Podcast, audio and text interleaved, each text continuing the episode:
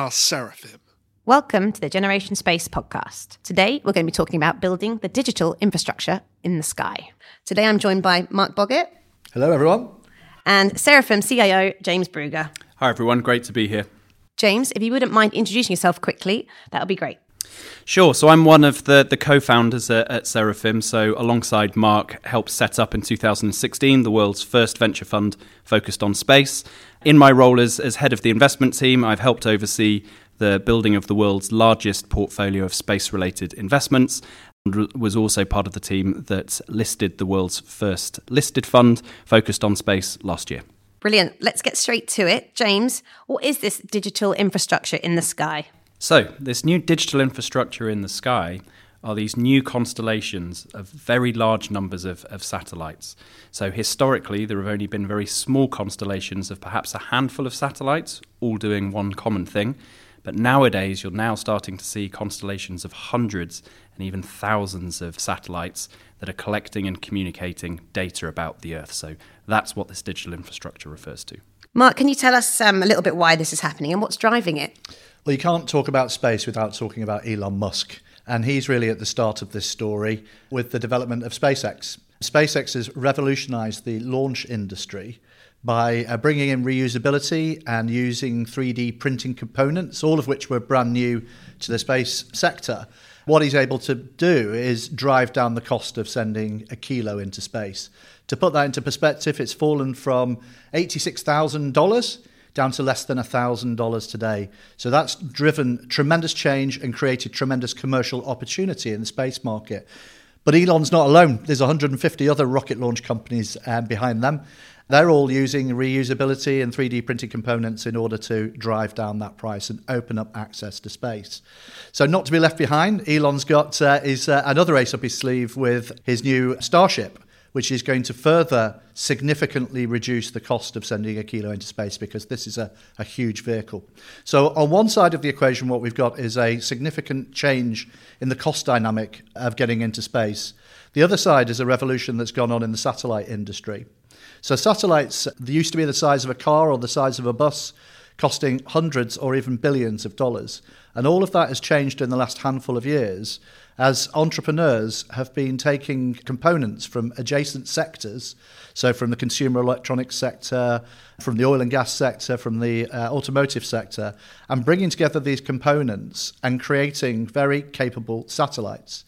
These satellites are the size of a microwave, the size of a shoebox, but they've got much the functionality of these older satellites that, uh, that cost hundreds of millions of dollars.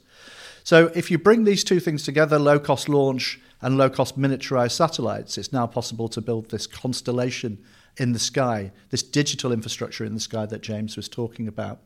So there's only been 13,000 satellites that have ever been launched since Sputnik. There are 5,000 satellites that uh, are operational in space today or thereabouts. 80% of those were launched in the last three years. So, this is a, an evolution and a revolution that's taking place right now. We're still at the foothills of the growth of this digital infrastructure, but there's a huge amount of opportunity that's being created right now, and that's where we're focused.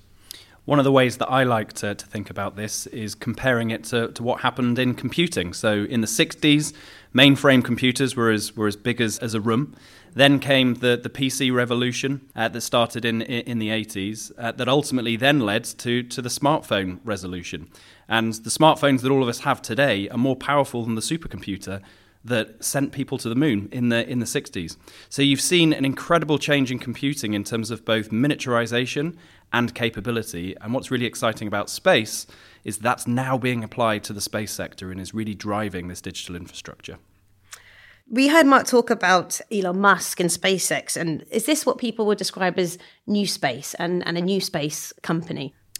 Yes, so one way of thinking about new space is that it's these these trends that Mark has been talking about that are really quite different from the way in which the space sector has historically operated. So until the last decade or so, space was was really quite different as Mark was alluding to. Satellites were very big, they were very expensive, they required very significant amounts of government support and they needed to work because they were so expensive for 10, 15 years. So every single satellite was, was, was bespoke.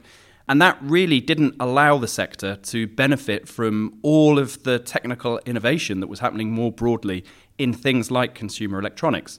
It also meant that the sector as a whole probably wasn't one that was particularly well aligned with venture capital, the sort of thing that Mark and I do. And it was really the changes in the economics of space, so things being a hundredth of the cost of what they used to be, that led Mark and I to look to set up the world's first venture fund focused on space in 2015 and uh, 2016.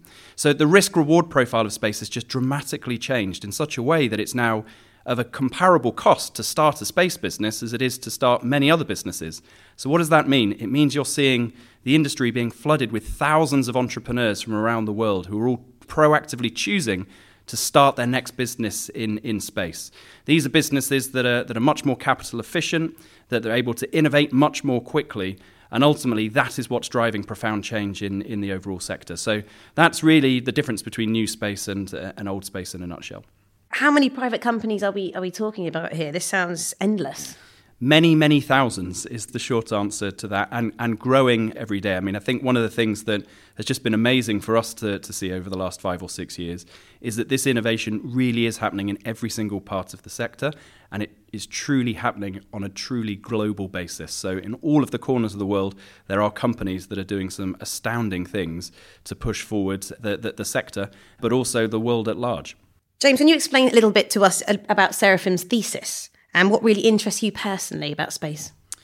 Really, at the heart of what Seraphim is looking to do is the development of this digital infrastructure in, in, in the sky. So, I'm a historian by background, and one of the things that has interested me about space is the parallels that I see that's happening with this digital infrastructure as compared to other types of infrastructure historically. So think about the way in the 19th century telegrams and the railroads completely transformed our, our, our world. Think about how in the 20th century it was the advent of the internet and mobile telephony and aviation that had a huge impact. What's really exciting is that the space sector, through this digital infrastructure, has the potential to have that same level of impact in the 21st century. And really, the focus of all of our activities is trying to, to help that better imagined future become a reality sooner. So, what does that mean in, in, in practice? Well, if you think about all of these constellations of thousands of satellites that are collecting information in incredible detail, we're talking every sort of meter of the planet, ultimately in close to close to real time, being able to get online from wherever you are in the world reliably. We're talking about an enormous amount of data and connectivity. And ultimately our view is that that data and connectivity is really going to transform the world as, as we know it and is going to impact every single sector on the planet. And it's for those reasons that many commentators, in, including some of the world's largest investment banks, are all predicting that space is going to become a multi trillion dollar sector over the next decade or so. So, what excites me personally?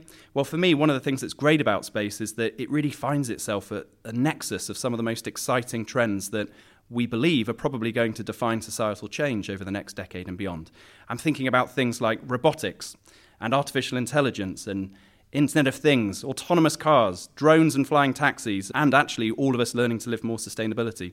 Fundamentally, space and this new infrastructure has a critical role to play in making all of those other areas function. They simply can't deliver on their potential unless this infrastructure exists. Wow, amazing. So, finally, Mark, what does this all mean for us here on Earth? So, we believe that this space based platform is going to disrupt every single vertical on the planet. Let me give you some examples of how we see this playing out. So, talk about agriculture first of all. From space, it's possible to look down at a farmer's field and identify soil moisture.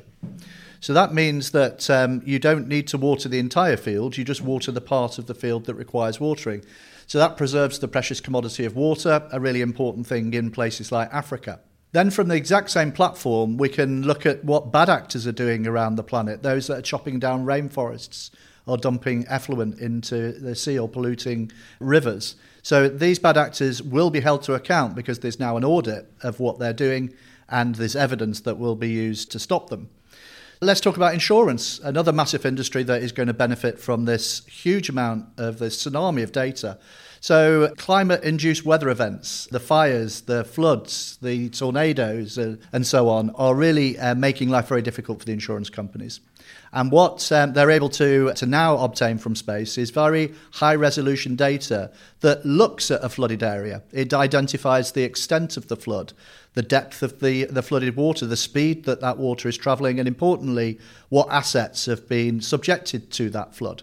So, what the insurance industry is then able to do is use that data, because that data represents truth, that um, enable them to be able to take the costs out of any claims, but also importantly, to be able to pay out quickly. If you've just had uh, your house flooded, you want to get paid out as quickly as you can. But again, from this same platform, it can identify the families that are actually sat on the roofs of their building because they can't get anywhere because of the floodwater. And then it helps with the humanitarian efforts in order to be able to address that. Then we've got telecommunications. So uh, we believe that the telecommunications market is going to be turned on its head over the next few years. So what we are going to see, in fact, we've already started to see this with Apple in their uh, iPhone 14 releasing their, the first phone that can communicate directly with a satellite. Currently, that's just for SOS calls so that those SOS calls can be made from anywhere. But what is also going on at the same time is the ability to be able to communicate with any mobile phone. So, right now, there are cell towers that are being launched into space that are going to enable communication with any mobile phone without any hardware or software adjustment to that phone.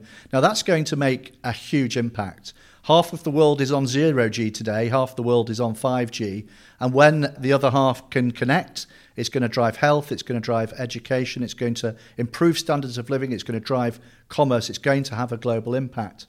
And then we've got defense and intelligence. Everything that's going on around the world at the moment, geopolitical tensions, but of course, uh, what's going on in the Ukraine the capabilities from this digital infrastructure in the sky, very high resolution capability, close to real time, this is really helping the, the Allied nations address the problems, identify how to support humanitarian efforts, and support the population of Ukraine. So it's worth making a point here that when we're investing into, into these markets, and particularly defense markets, we're very much focused on security rather than weaponry. You know, this is a platform that's here to help humanity, and that's very much how we're focused on this area. So there's so much opportunity. Uh, James alluded to the fact that um, the investment banks are calling this a trillion dollar market opportunity. There are so many areas where space is really going to help humanity and drive many of the problems that um, is faced by our world. Amazing. I think there's a lot of things that no one knew actually is happening right now in space. I think people are going to learn a lot from this. Is, is there something that people just don't know that's happening? When people think about space, they think about satellites, they think about rockets, and that's where it ends. Space is so much more than satellites and rockets. It's about this data set, it's about this communication capability that is going to impact our everyday lives. Everybody's lives have already been impacted by GPS that blue dot in your mobile phone. What we're going to see over the next handful of years are other space based data and communication capabilities that are going to increasingly impact our everyday life in a positive way. James, do you have anything to add to that? What gets you excited? What, what don't people know? So, what don't people know? So, a lot of what we've been talking about sounds like it, it, it's the future, but I think what people don't really know is just how much of our everyday lives already rely on, on satellites. Think about every time that you're trying to use SatNav to, to find somewhere or Google Maps. That's not possible without space. Think about watching Sky TV. That's not possible without satellites. Think about weather forecasting. That doesn't happen without satellites. Think about your Amazon delivery arriving just in time. That can't happen without satellites and, and, uh, and logistics and transport and everything that relies upon that. So the modern world is really run by satellites in ways that it's completely invisible to, to most people. So satellites are already really fundamental parts of our everyday lives, and everything that we've just been talking about is going to, to see that really manifest itself in a much more dramatic way over the handful of next few years, which we think is really exciting. Mark, before I let you go, I know you've got a brilliant mythbuster for us today. Yes, I do. So, most people have huge concerns about the carbon emissions from all of these rockets that uh, are increasingly taking off. The reality is that a, a launch of a, a SpaceX uh, Falcon rocket is only marginally worse than a fully laden jumbo jet traveling from London to New York. So, how many launches are going to be taking place this year? Hundreds. You know, that's equivalent to a, a single day at Heathrow. It's also important not to forget the really positive impact that all of those satellites that are being launched on that rocket are having. As we've been talking about, many of them are being used to help improve life here on Earth. James, Mark, thank you for joining me today on the Generation Space podcast. Five, four, three, two, one. We are Seraphim.